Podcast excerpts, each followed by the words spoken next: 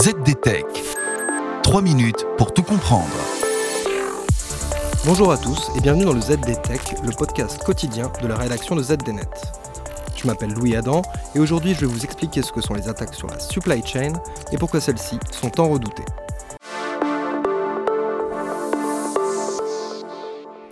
Si vous êtes une entreprise, vous avez tout intérêt à prendre la cybersécurité au sérieux.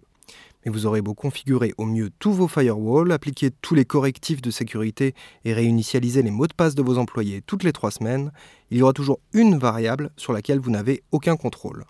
Cette variable, c'est la sécurité de vos fournisseurs logiciels. Et ça, les attaquants l'ont bien compris. C'est sur ce ressort que reposent les attaques sur la chaîne d'approvisionnement, ou supply chain attacks en anglais. Je vous parle ici de la chaîne d'approvisionnement logiciel. L'enjeu, c'est de savoir à quel point vous pouvez faire confiance non pas en votre propre sécurité, mais dans la sécurité des éditeurs de logiciels que votre entreprise utilise. Les exemples de ce genre d'attaque sont légion. Parmi les plus connus, on peut citer l'attaque SolarWinds ou celle ayant visé Kaseya. Les spécificités des attaques sont différentes à chaque fois, mais la logique est toujours la même. Plutôt que de s'attaquer directement à sa cible, le cybercriminel va chercher à compromettre un partenaire ou un fournisseur de celle-ci.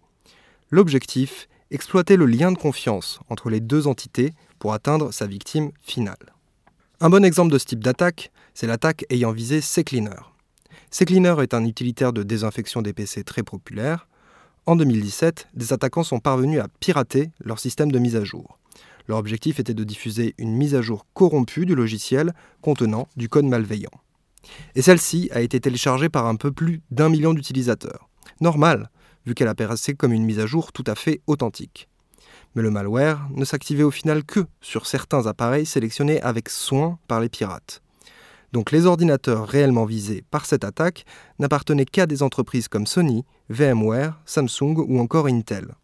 Les véritables cibles de l'attaque sur ces cleaners, c'était eux, et ces cleaners n'étaient qu'un moyen de les atteindre. C'est tout le vice des attaques sur la chaîne d'approvisionnement.